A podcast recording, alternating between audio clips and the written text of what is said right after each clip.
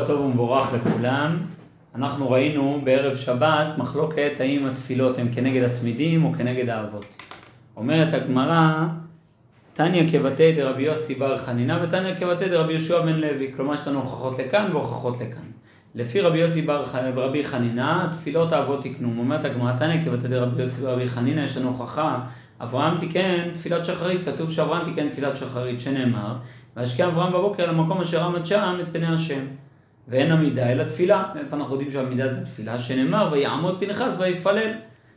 ותעצר המגפה. יצחק תיקן תפילת מנחה. מאיפה אנחנו יודעים שנאמר, ויצא יצחק לסוע בשדה לפנות ערב.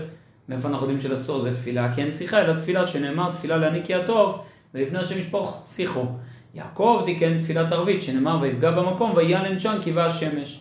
איפה אנחנו רואים פה תפילה? מהמילה פגיעה. ואין פגיעה אלא תפילה שנאמר, ואתה אל תתפלל באדם הזה. אבל תישא, ותישא באדם רינה ותפילה ואל תפגע בי.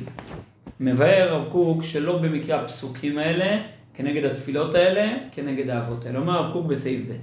אז הסעיף הזה נלמד אותו במשך שלושה ימים, היום את החלק הראשון על אברהם אבינו. אומר הרב קוק, אלו שלוש לשונות, עמידה, שיחה, פגיעה, הן מכוונות נהנה נגד שלוש, שלושה עניינים חלוקים שבאים מתועלת התפילה בעבודת השם יתברך. יש שלוש תועלות שאפשר להרוויח מתפילה. והן מכוונות בעמידה, פגיעה, שיחה. אברהם, יצחק, יעקב. עמידה, שיחה, עמידה, שיחה, פגיעה, אברהם, יצחק, יעקב, כן.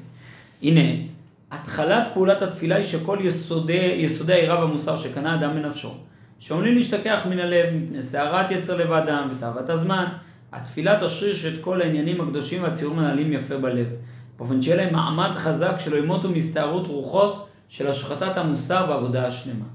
בעצם כשאדם בונה בעצמו דברים מוסריים, הוא צריך שהם יעמדו, יציב, יהיו קבועים בתוך האישיות שלו. איך עושים את זה? על ידי התפילה, כשאני מתפלל רצונות מוסריים, כשאני מתפלל שאיפות רוחניות, כשאני עומד נוכח פני השם בתפילה, אני מעמיד, אני מייצב בתוכי את העולם הרוחני שלי, את הרצונות הקדושים שלי, את המוסר הגבוה שבניתי עצמי, את התובנות העמוקות שלי. וזמן פעולה זו נחוצה ביותר בשחרית. דווקא בבוקר בעיקר צריך להעמיד את היסודות. למה?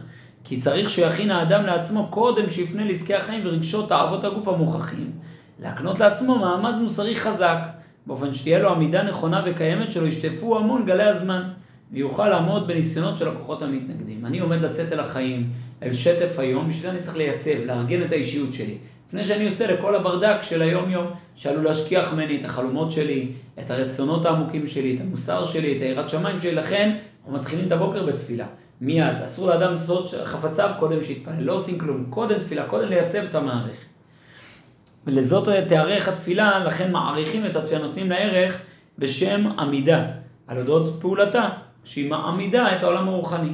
והוכשר לזה ביותר דווקא אברהם אבינו עליו השלום, כי אברהם היה ראש המאמינים, הוא עמד בעשה ניסיונות נפלאים, שנלחם על כל המון המתנגדים אל הדרך העולה לראות אור השם, שהסתערו להפיצו ולהדיחו, הוא מצא מעמד נכון וקיים לעד. אברהם אבינו בעצם ראש המאמינים, הוא מתחיל את היום, הוא מתחיל את היום של עם ישראל.